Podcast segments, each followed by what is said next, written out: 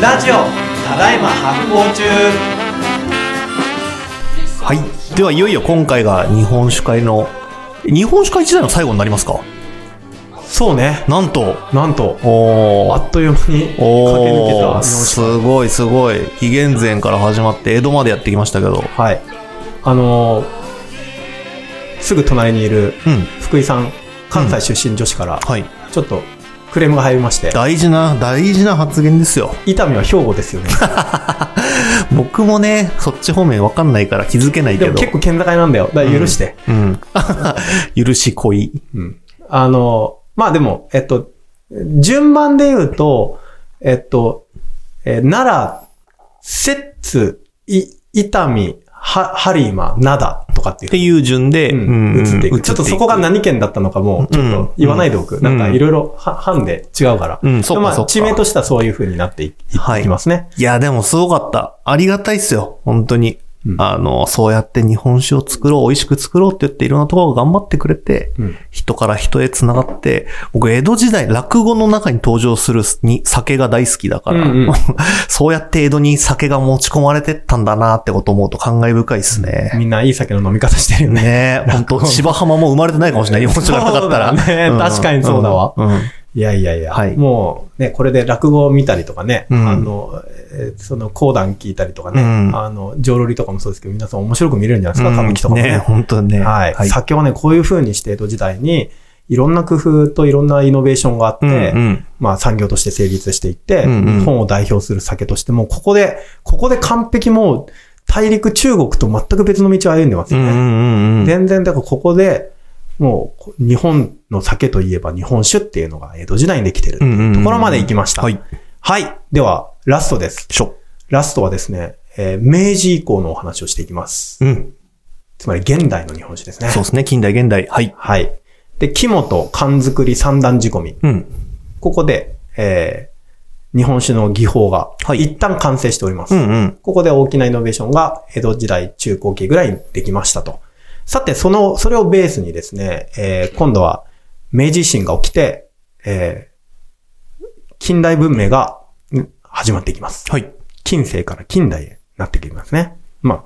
で、その時に、えーまず、えーすお酒作りと関係ない大きな流れの話からしていきます。うん。日本は、えー富国強兵政策を始めていきます。はいはい。はい。つまり、えっと、強国、世界の中の強国を目指して、うん。軍備拡充をしていきます。うんうん。ぐ、軍備拡充ってお金いっぱいいるよね。ああ、まあそういうイメージありますよね。今日本も防衛費上げるとか、あげるとか話してまますすかけらど、ね。まあ、すっごいお金かかるじうゃん。ん。だからさ、財源どうしようかなと思うんだよね。ほうほう。酒かなって思うんだよ。まあそうでしょうね。しかも、これまでこうずっと伸び続けてったものでもありますそうもだんね、ね、きっ酒と。とどんどん、だから右肩上がりのう酒なんんで、うん。もっとちゃんと酒の税金取ろうって思うんだよね。はい。えーで、こで、それを、えっ、と、その、富国強兵の財源に当てようって、うん。結構ね、明治のから大正にかけて明確にね、政府を思っていくんですよ。はいで、そこで、いろんなものが変わっていきます。うんこれね、あの、技術から入っちゃダメ。えっ、とね、明治以降の酒は。ほあのね、えーし社会のう。うん。変動が第一で考えたう方ーがん一番わかりやすい。ここからき日本酒の近代史は。うんで、そこに全部紐づいてくるので。なので、えっと、まあ、とにかく、あの、財源にしようとはい。思った時に、税制を変えます。で、江戸時代までは結構適当っていうか複雑でよくわかんない。うん。なんかあの、何がどうなってんのかよくわかんなくて、うん割と自己申告的な、うあんの、複雑すぎて、うんよくわかんない、あの、整理されてない税制が、状態になっていったので、それを国がね、新しくできた日本国の政府が、きちんと管理しようって言って、税制改革をします。はい。で、それで、きちんと作った量、まあ、厳密に言うとその蔵の外に出した量なんだけど、まあ、作った量をしっかり管理して、そそこにぜ税をかけます。うっん。てなるわけ。で、その時に、で、まあ、そういう風になりましたと。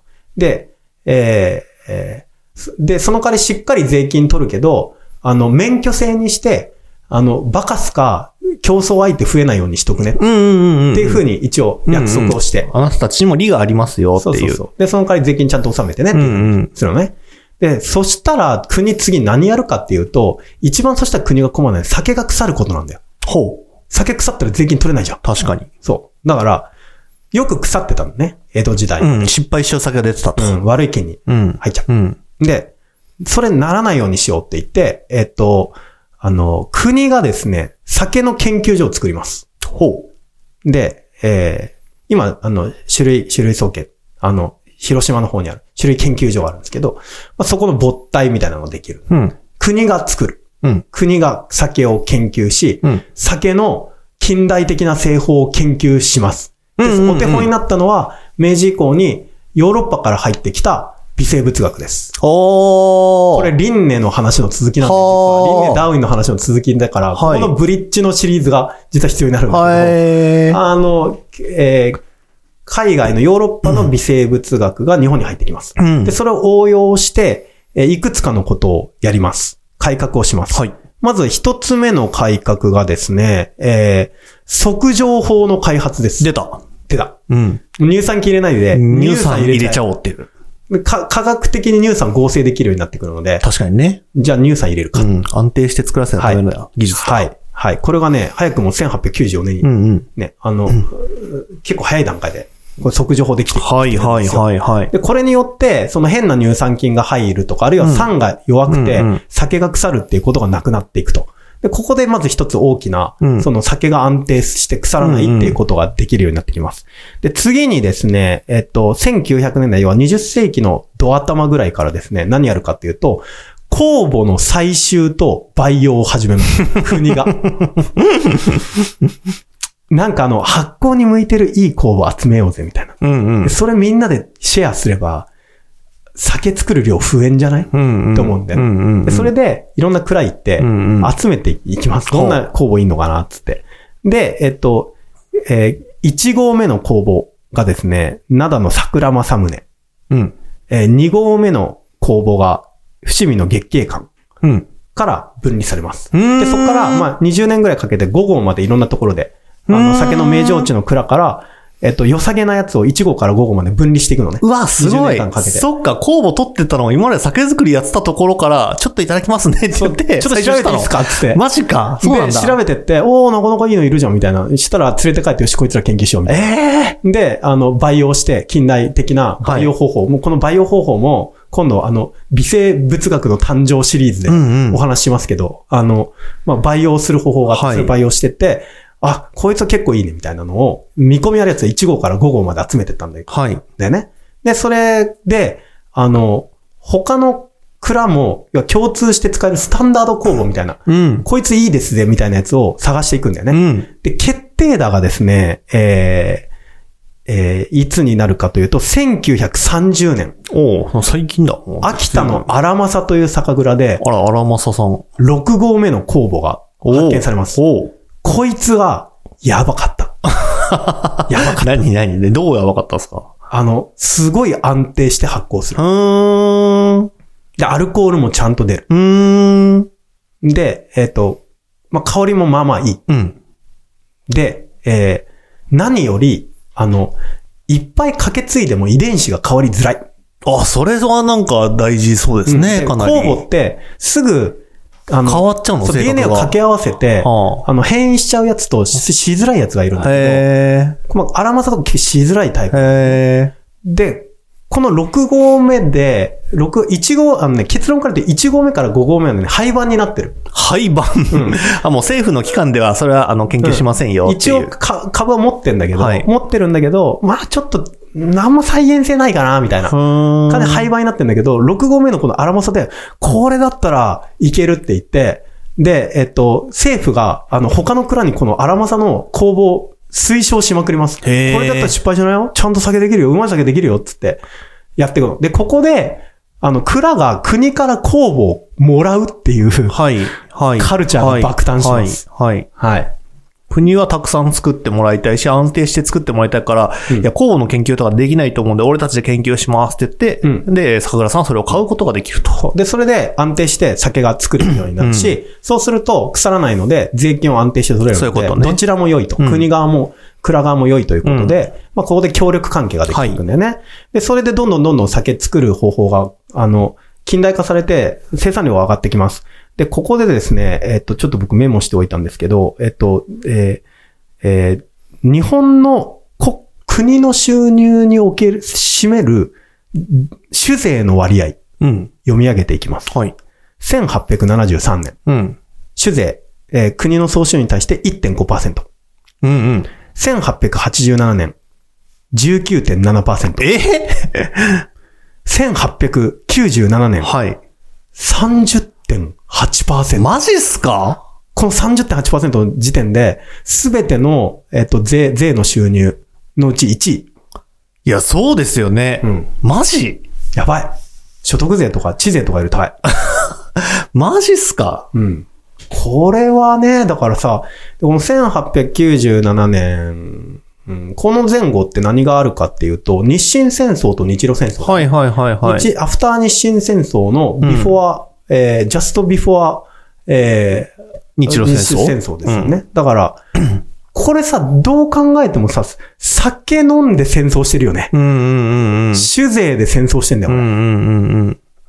だから、あの、この時の、その、日本人の高揚感ってすごかっただろうね。うんうんうん酒飲みまくってさ、ん酒作りまくってさ、うん。うん。酒飲み国まがくって強くなさ、って。で、それの税金で戦争してさ、で、大国だと思 って中国うん。に勝つ、うん次ロシアに勝つ、そうですねまあお互いの本当に勝ったかって言えるほどの、今思うと勝ちだったか謎ではあるけれども、 あ、そうなんだ。う。ん、あの、まあとにかく一応名目じゃ勝つ。うんうん。だからもうみんな超興奮しまくっただろうね。うんうんうんそれでまた酒飲んでさ、確かに、ね。で、それがまた税金になってさ、うんうんみたいな、やっぱ、富国強兵って、日本の富国強兵と近代化というものと、日本酒っていうのはね、すごい結びついてる。はい。はい。だから、あの、技法とか文化的な方向から見るよりも、国の数勢から見た方が、実はその近代の日本史ってよく見えるっていうのはそういうことなんだよね。で、そして、えーいよいよ、えー第二次世界大戦が起こり、太平洋戦争に突入していきます。うん。最初はまあ良かったと。うんうんでも途中から日本急防していきます。うん。ね、どんどん、あの、アメリカに劣勢になっていく。はいれ連合側に劣勢になっていく。そこで、えー今度酒蔵に何が起こるかっていうと、あの、一時期もう国がほとんど管轄しちゃうんだよね、さ、その、要は民営じゃなくなっていく。でへー天津さえ結構ひでえなと思うんだけど、国がね、あの、地域の酒蔵をいくつか強制的に併合させる。へー統合して、で、あの今までチェック独立してたのを、もうお前らまとめて、で、ま、まとめて蔵作って、で、いっぺんに効率的に作って、うんみたいな感じうで。ん。うん。あの、発行デパートメントで、えっ、と、あの、まあ、定番の、前回も、あの、前の回の時も飲んだ、あの、宮古美人がそういう蔵。はいはいはいはい。あれは淡路島にあったいくつかの蔵が、そうなんだ。そう、戦大あの、世界転送の時に、なんと。あの、いくつか合体はい。した蔵なんだよねあらまあ、そういうことが起こ って、で、日本酒の蔵って右肩上がりでどんどんどんどん蔵の数増えてったんだけど、うんうんこの第二次世界大戦、太平洋戦争を挟んで激減しまうす。んうんうんで、えっと、明治大正にかけて2万件以上あったんだけうん。ど、はい。終戦迎えた時には5000くらい以下になってましめた。っちゃ減ってる。うん、めっちゃ減った。 4分だかのらここで1。大きなダメージを負ったね。そして、迎えた戦後、どうなってったかっていうと、今度は原料がねそっか。え。うん。米がない。うん。あんた言ってました ね。飲ん酒に、酒飲 んでる場合場合じゃね 米食ってる場合だろうみたいな状態になっていきます。で、やれ困ったと。え。はい。醤油会の時も同じ話あったよ。ありましたね。うん。で、代用醤油みたいなの作ってたよね。うんうんあの、アミノ酸を、あうの、ん。えーその生成してうて、んうん。これ日本酒でもやるようになります。はい。あの、もうこの時、あの、工業的なアルコールが作れるようになってたので、うんうんうん日本酒を作ったアルコールと、アルコールで薄めるっていうやり方うんがはいできます。で、それでまあ、実際の、あの、2倍とか3倍に量を増やせる。でも味がなんか、もうアルコールっぽくなっちゃうから、そこにやっぱり科学的に生成した糖類とか、うん。あと酸類、有機酸類を入れる。みたいな作り方ができて、これが戦後の日本酒の出発点になりますう。んうん。当時は三蔵酒とかってね、言われたんだよね。揶揄されたもので。でもそれもしょうがなくて、米ないから、うんうん。それでも酒飲みたいから、苦肉の策で作ったんだよね。これが、今のなんか日本酒ってベタって甘くて、おじさんが飲んでるお酒でっていうものの、えー、イメージの源泉になります。確かに。で、それは戦後に、あの、うんぶ物資が急防していて、うんそれでもお酒を飲みたくて、うんなんとかして知恵絞って、近代的な技術を使って作ったお酒はというのが今のパック酒とかの、あ。うん。まあ、系譜なんだよね。はいでまあそこからだいぶね、やっぱり、その、種類メーカーも酒も、酒メーカーも努力を重ねて、すごく、まあ、普通酒であってもいい酒を作れるようになってきたんだけど、うんうんうんでも確かに高度経済成長期前半ぐらいまでは、そういう苦しい状態でのお酒が多かったのも事実です。はでこの時にね、僕すごい尊敬してる坂口金一郎博士というね、日本史の、えー父みたいな、日本の、日本史学の父みたいな人がいるんですけど、うんうんうんその人のね、日本の酒っていうのが、まさにこういう、そのアルコールで薄めた酒の全盛期の時に書いてる本で、うんうん。で、もっと日本が豊かになれば、伝統的に作られていたお酒が復権して、素晴らしい日本酒文化が花開くことを私は願う。 書いてある。うんうん。その、日本の酒ってういんう。うん今の僕ら。坂口博士、来ました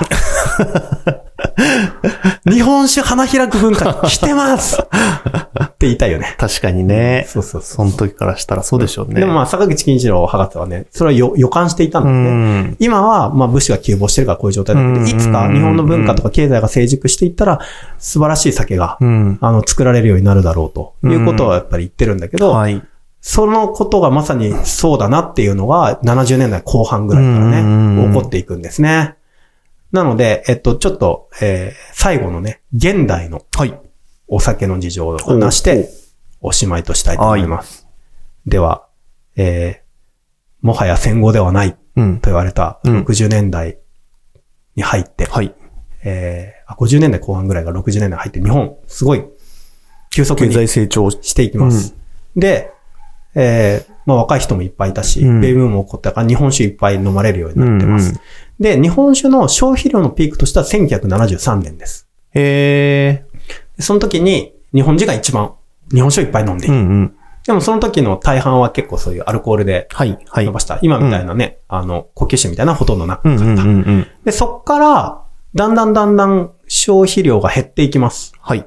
で、理由はいくつかあって、まあ、えー一つ大きいのが、えっと、洋酒が入ってきた。うんうん。まあ、西洋化ですよね、全体的な。ウイスキーとかね、うんうん。あのワインとか。はい。で、日本がだんだんお金持ちになっていくので、うんうん。そういうお酒が輸入できるようになってくるはいはいはいはいだから、それまで酒っていうと日本酒しか飲む選択肢がなかったうんの。うんうん。でもそれが1970年代後半ぐらいに入ってくると、酒以外にもウイスキーもあるし、ワインもあるし、あの、まあ、ビールももちろんあるし、で、さらにそこからバブルが始まっていくと、うんうんもうあの、世界に対しても相当円の力が強くなるから、なんかこう、輸入物を、ね高級ワインを、うんうんうんうん。せ、なんか、ボルドーの超ヴィンテージ、いいヴィンテージのやつをいっぱい買い漁る、輸入して、うんうんうんみたいなカルチャーが出てくるの。日本酒って結構そういう意味では、ちょっとその、いなたいといううか、ん。ちょっと古臭いものとして、うんえーうん若い人とか、うん。あの、美味しいもの好きからは少し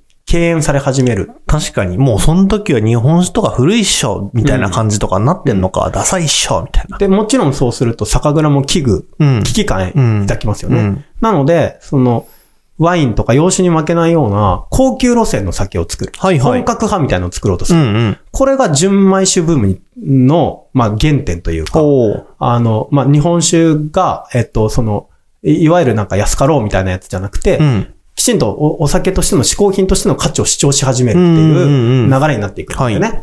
で、えっと、そこでまず出ていくのはその二つで、まずまず地酒純米酒ブームっていうのがあって、うんうんこれは今までその、えっと、2番手3番手の、あの、えー、なだ、なだに対して遅れを取っていた地域からむしろ出てきます。うんうんうんうん。えー新潟とか。はいその、まあ、結構大きなの、新潟だよね。うん。新潟の純米酒。うん。淡麗辛口。確かに。で今でもこれってさそのイメージ。これってさ、うん。でもさ、そのアルコールで伸ばしたお酒とか結構甘いはい。し、なんかちょっと、あ、ああの、なんだろうね。えー、悪い意味のその麹感で米感みたいなのがあ,、ると、うん。そういうのはなくてスッキリして水みたい。うんうんはい。辛口うん。みたいな。すげえみたいな。うめえみたいなうんうん。感じで熱狂する人たち出てくうるんんです。うんうん。そして次に来るのが、銀上酒トレンド。ほう。いっぱい削ります。うん。香りめっちゃいいです。うん。すなんか高級な刺身とかと合わせると、はいすげえうまいっす。うんうん寿司とかとうん合わせるとすげえうまいっす。やばいっす、みたいな。のそれが高級ラインでも行けるための。う。ん。で、そういうのもまあ新潟とかって広島とかね。うん。あと京都の方もはいそうですね。どっちかっていうと水柔らかめのところとか。うんうん。で、えっと、この銀醸酒作れるはい。ことになって、まあそれが、なんていうの普段高級ワインとか飲んでる人たちが、うんじゃあ寿司食べるときは日本酒飲むか。はいはい。みたいな感じで、確かに。ね、一本何千円、うん。一升瓶で1000円とか2000円で買えたやつが、うん一本何千円、うん。みたいなやつが、だんだん売れるようになってくうるんうんうん。で、そうするとそっちの方が、利益率いいじゃん。うん。だからそうですね。ここで日本酒業界って活路が出てきたわけ。うん。あの、消費量は下がってます。だから生産をどんどん増やすことはできません。うんうん。だけど、あの、一本あたりの値段の単価を上はげいらはれいます。はいはい。で、原料は何にせよ米なんで、うん。まあ、原価自体は削削ったりとかするのはあるけど、はあんま変わんないです。うん。まあ、手間かかるけどね。なので、えっと、どっちかっていうと、とにかくみんなが飲む安いお酒をいっぱい作るっていうところから、えっとね、えーちゃんと嗜好品としての価値を持つお酒を作るっていう風にうん、蔵が切り替えていくんだよね。はいはい。で、そうなった時に、まあ、何が起こっていくかっていうと、地方のちっちゃい蔵でもちゃんと戦えるよっていう話になってくんだよね。ほうほうほうほだう。から、物量作戦になると大手が有利なんだよ確かに確かに。あの、とにかくいっぱい流通に乗せて、うんうん最安のコストで、あの、薄利多売できれば、確かにシェアいっぱい取れるのでっていう作戦、あの、になってくるんだけど、嗜好品になってくると、結構なんか、ここでしか買えません。うん。そして、職人が丁寧に確かにね。作っていそる。れが価値になっていくのか。それ裏で言うと、せ設備投資できませんでしたみたいな話かもしれないんだよ。うんもしかしたら、うん設備投資できなかったんで手でやってますみたいな。うん手でやるしかない話だったかもしれないけどでも、でもブランドストーリーとしては魅力的だよね。そうですね。すごく職人が一、一本一本手間をかけて、手をかけて作っています。うん。銀城酒。一本五千。うん。買った。ダブルだし。 ザ銀で、シース、日本酒、銀城酒。みたいなうん。のが出てくるんだよね。はいこれはだから、戦戦戦後ある程度日本が成熟してきて、うん新しい流れとしていやいや、出てきてな理にかなってますね。で、その流れは今でもずっと。と続いてる。うんうんまあ、残念ながら、バブルは続きませんでしたけど、うんうんうんまあ、バブル終わってもやっぱ銀城酒って美味しいもんじゃと。はい。だから、あの、美味しいごちそうの時に銀醸酒飲もうっていうのは文化として確かに根付いてる確かにこれは良いことでしたね、うんとてもね。で、えーっていう感じで、まあ、バブル終焉を迎える頃に、えーまあ、あの、全体的にその、とにかく、みんなやたらめったら派手にお金使うみたいな文化が落ち着いてきて、本当にそれぞれの人の思考に合った、要は見え張りじゃなくて、その人たちのライフスタイルに合ったお酒を選ぶ、うん嗜好品を選ぶっていう時代になってくるのは2000年以降。はい。です。で、えっと、やっぱ2010年以降が、あの、もう僕の知っている日本史の世界になってくる。うんうんうんうん僕が同時代で体験している日本史の世界になってくる。それより以前はちょっと僕わかんない。あの、まだそんなにお酒飲める年齢じゃなうかっんた。うんうんうん。あの、よくわかんないんだけど、2010年以降はもう僕リアルタイムに知ってるんだけど、まあどういうことが起こってったかっていうと、あの、た単麗辛口ではない、うん。あの、親の世代ではない、もうちょっとカジュアルな、あの、食中酒として日常の、あの、食べ物に合わせやすくて、かつセンスがいいお酒っていうのが出てきますね。これが、まあ、ニュートレンドうん。です。だから、その中に、えーっと、いろんなものも入ってくるんだけど、まあ今、えー、いろんなもの人気あるね。まあ、は発酵デパートメントで置いてあるようなお酒はあんまないかな。あ、でも、荒政とかそうですね。うん本当にね。うんうんあの、お本当にニュー、ニュートレンドですね。うあの、爽やかで、カジュアルに飲みやすくて、食中酒としてもちゃんとできて、秋田のお酒とかそういうのすごい多いですね。あの、そういうものが出てきます。で、必ずしもドライなだけではなくて、もうちょっと甘みがあったりとか、うんうん膨らみがあったりとか、えしてるものが出てくるっていうのがあります。なんで、それが、もう食中酒としてさらに進化していく。で、あの、洋食とかにも合わせられる、なんなうら、ん。みたいなのが、おしゃれな日本酒うが出てくるん。っていうのが一個あります。で、で、それのカウンター、オルタナティブとして、あの、野生の菌をもう一回使う。要は日本酒の近代トレンドに反逆する。はい。はい。むしろ江戸時代以降に戻っていこうとすうんうるんうん野生の菌を使う自然種と呼ばれているようなはい人たちが出てきます。あの、箱デパートメントだと、あの、寺田本家とかはいそうですね。あの、同じく中井市の蔵ですけど、そことかだと、むしろめっちゃルーツに戻うんるうんうん。酒造りみたいなのをやっていく。で、どっしりしてる。うん。酒濁って る。めっちゃのぶとい。でも美味しい。好きな人は超好き。みたいなうんはいお酒も出てきますね。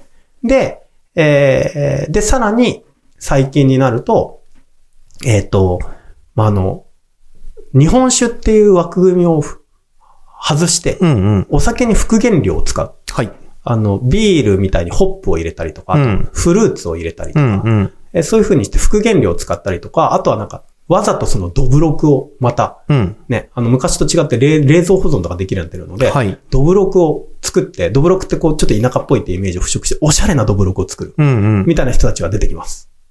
で、そういうのが今の2020年代の日本酒の最新トレンドになりかかってるっうん。ていう感じなんですよね。はい。はいク。ラフト酒とかって最近ね、呼ばれたりし呼まばれすてますね。はい。で、このクラフト酒も、えー、箱デパートメント結構置いてあります。うん、うん。一番最初は若瀬っていうところなんだけど、はい。今だと秋田のイネとアガベっていう、うん、うん。あの、これ荒政の系譜から出てきてるんだけれども、あの、そういう、えー酒蔵も出てきて、日本酒はかつてないほど選択肢が広まってういる。ん、うん、うん。で、昔ながらのね、パック酒みたいなのもあるんですよ。そうですね。あの、そういうのも僕好きなので、うん。そういうのもあります。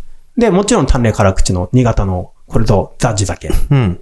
みたいなのももちろんあります。そして、おしゃれなカジュアルなはい。ニューウェーブもあり。で、のぶとい、あの、アーシーなお酒もあり。楽しいな、はい。で、さ、まあ、最先端のもう日本酒って枠をちょっと外して、うんうんあの、クラフトビールみたいなスタイルで売ってるはいクはいラフト酒みたいなのもありうます。んうんうんうん。その中で、あなたは何が好きですかっていうことなんだよね。そうですね。うんいい時代だよね。いや、僕からしてもいい時代っていうか、ね、うん。大学時代に飲んでた日本酒とはまた全然見え方が違ってるし、うんもうこの発酵に関わる関わらないに関係なく、うん。日本酒ってやっぱ美味しい飲み物だな、いろいろあるんだなとか、地元にもたくさんお酒の種類あったんだなって気づけたのが、それこそ2010年代なんで、うん。僕からしてもね、楽しいですね。 今、坂口金一郎博士が天国から微笑みかけてるよ。そうなんだ、うんちょっと僕も、僕にも見えるかもしれない、そろそろ。坂口先お生。前たち、俺が待ち望んだ世界を生きているんだな。うん。羨ましいな。うん。天国にも一本送ってくんね えかな。飲ませてあげたい。飲ませてあげたい坂口博士に、うんうん本当にね。そういう日本酒は道を辿ってきた。はいはいだ。から一番最初のところに戻るけど、あの、日本固有の酒であるっていううんのうをん納得してもらえたと思うし、いろんな微生物が関わるからこそ味のバリエーションが出せるっていうことそうもですね分かってもらえたと思うし、そして時代とともに様々な変遷を遂げながら、うん。し、あの、なんていうの、まあ、本当に生物学、うんダーウィン的にちゃんと言うところの進化を遂げてきた酒なんだよね。うんうんうんうんいいとか悪いとかじゃなくて、はい。あの、淘汰されたりとうかん適応したりとかしながら、いろんなものが時代とともに残ったり残んなかったりして、今になってういる。んうんうんうん。そして、たくさんのバリエーションが今残っている。豊かな生態系ができているというのうんうんが、この日本酒の世界でございます。はーい。楽しかった、日本酒の世界。これでゴールまでとりあえずたどり着いたな。わ歴史編もね、概略なので、うん一個一個のところですごい面白いストーリーがあるんだよ、ね。もっとあるけどうん銀城酒がなぜ生まれたのかとかーね。はいはいはいは一い。個一個のドラマ詰まってるんですけど、もう切りないので、ここら辺でうん。おしまいにしたいと思います。それこそね、なんかこういうところからもっと調べたい人は、この辺のうん本を読んでね、だったりとか、うなんんかそういうのがね、あったりすると良さそうですけど。皆さんこれ聞き終わったら日本酒飲みたくなったんじゃないかな、うん。ね。そうでしょ東京近い人、箱デパートメントぜひお越しください。う。はい。イベントもやってますしね。うんいろんな人そうがそうそう来てくれたりもしてるよでしくょうし。酒蔵の旦那来てね、ねあの、各地イベントやってるんで、うんメカズディナー、あの、ディディナー、スペシャルディナーとかもやってますうんん。で、うん。ぜひあの、ご興味持った方はですね、発酵デパートメントのお酒ゲットしたら、発酵デパートメントにお酒飲みに来てくれると、日本酒の面白さ、えーいろいろわかるんじゃないかなと思います。それね、あると思うんですよ。僕、お酒選ぶときに酒屋さん、近くの酒屋さんとか行っても、大事だよね、酒井さんね。はい、はい。あの、や、やっぱりなんか、えっと、気軽な説明をしてくれるかどうかわかんないとか、なんかちょっと緊張感あるところもあったりすると思うんで、酒屋さんって。そういう時の入り口とか、もう本当に何買っていいかわかんないっていう時に発行デパートメント的な存在ってすごくうん。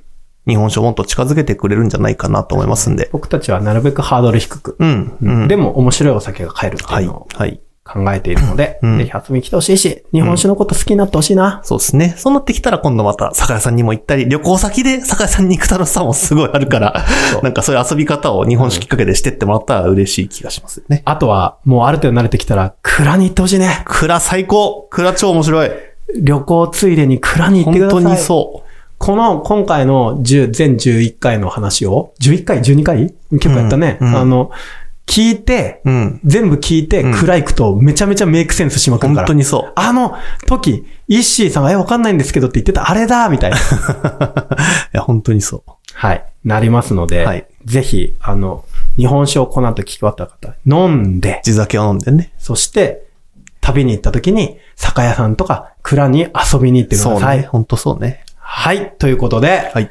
えー長きにわたりました。おい。シリーズ日本史これで終了でございます。めっちゃ面白かった。イエーイ。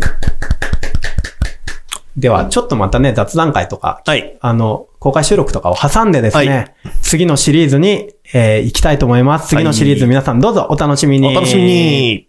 ここからは CM です今、皆さんにお知らせしたいのは、こちら、えー発酵デパートメントと土田酒造がコラボして作ったですね、オリジナルの日本酒です。うん。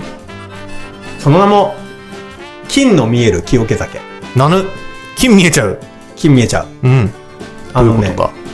これね、まあ、飲金んでみっまてしょう見。えないはずなのに。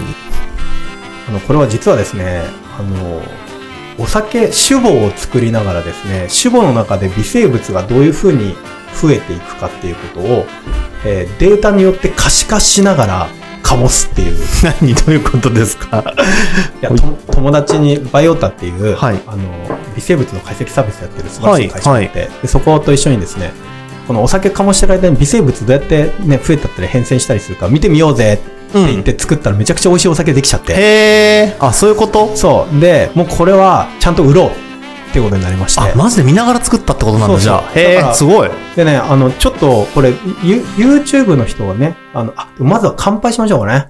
じゃあ、乾杯。よ乾杯。いしょ。んあ、え、うまい。面白いでしょうんうん。これあの、ちょっとね、甘うまい。 YouTube の人ね、えっと、どれぐらい見えるかな。あの、 見せてますね。はい。ラベルがね、うんその微生物のグラフになってんのあ、。そうなんだ。これグラフなんだ。だから本当に見えてるんですよ。えどんな菌がどういう風にいるかみたいな分布がー。うん。パッケージになってます。うんラベルになってますので、まあ、えっ、と、おそういうね、実験をしたお、実験をしながら作ったお酒で、うんうん。で、QR コードがね、ラベルに入ってんだけど、はい。この QR コードを読むとね、論文にアクセスできます。ほう、 なぬこれで、ル研究してみてどうだったかっていう論文をは出いはいしたので、それにアクセスして、うん。え ー実際にマジでマジ生か物がどういう風になってたかわかるっていあそういううこ、そういうコンセプトのお酒なので、金の見える清気酒っていうお酒なんですね。ああ、作ってた時だけじゃなくて、飲む人も見れるってことね、これで。で、これね、作ったね、あの、えーえーその、土田酒造の当時の、あの、星野元気くん曰く、めっちゃポテサラに合うんですよ。 ポテサラ用の日本酒ですって言ってたん で、ちポテサラね。ょっとポテサラと合わせてみますね。はい。で、出してくれてますね。よいしょ。ポテサラと日本酒ね。ねちょい一瞬意外な組み合わせですけど、ちょっと一瞬どうぞ。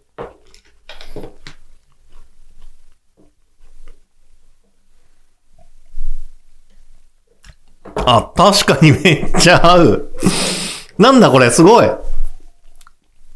めっちゃ合うね。うん、うん。これ、マリアージュだよね。確かにマリアージュだ。全然二つ合わせると違う味になるんだけど。なるなる。え、何マヨネーズ感と食感だからなのかなねこあのの、さ酸味が引き出されて、うんうん。甘みと酸味が引き出されて、すごいリッチな食体験に。 なんかあの、 ポテサラがスーパーごちそうみたいになるんだけど、これちょっと笑何こ笑っちゃいますね。れ 何これはい、これね、結構普通の日本酒よりも、意図的に結構スモーキーな香りをね、うん、出して香りする香りする。でも全然嫌じゃないですよね。燻製香といううか、んうん。を、ちょっとわざと出していて、で、結構酸味も甘みもあるので、あるある。それ割と分厚いボディのあるお酒です。うん、もう、で、これ、あの、酒母具合50%。 そんなにしょぼい。うんマジっすかだからこの酸味と甘み、昔の日本酒に近いかもね、これね。確かに。うん50%って半分しょぼだ。そう、ゴンブとめちゃ甘、へーめちゃ酸っぱっていうすごいお酒なんですけれども、あの、これ、えー EC サイトで、えーゲットすることができます。うん。で、えっ、と、えーまあ、あの、EC で、詳細はね、商品ページ見ていただくとですね、そこにあの、えっ、と、作った、その、とじの元気くんと、あとあの、解析した、あの、バイオタの伊藤くんと一緒に僕話してる動画とかもあるので、うんうんその辺とか聞くとさらに詳細が分かって、あの、発酵クラスターも大満足なんじゃないかと思います。はいはいはい、確かに。はい。ということで、今回お勧めしたのは、箱デパートメントオリジナルの、えー金の見える清家酒でした。皆さん、ぜひ飲んでみてください。ぜひ飲んでください。日本酒シリーズ聞くとさらに楽しいと思います。えー、ただいま発行中は毎週水曜日と日曜日更新。えー、概要欄にあるお便りフォームから発行の素朴な疑問、人生相談などどしどしお待ちしています。えー、それでは、ままたねーこの番組は制作発行デパートメント協賛バリューブックスで下北沢ただいま発行中スタジオからお届けしておりますポッドキャストは Spotify、映像は発行デパートメントの YouTube チャンネルで視聴できます。チャンネル登録をぜひお願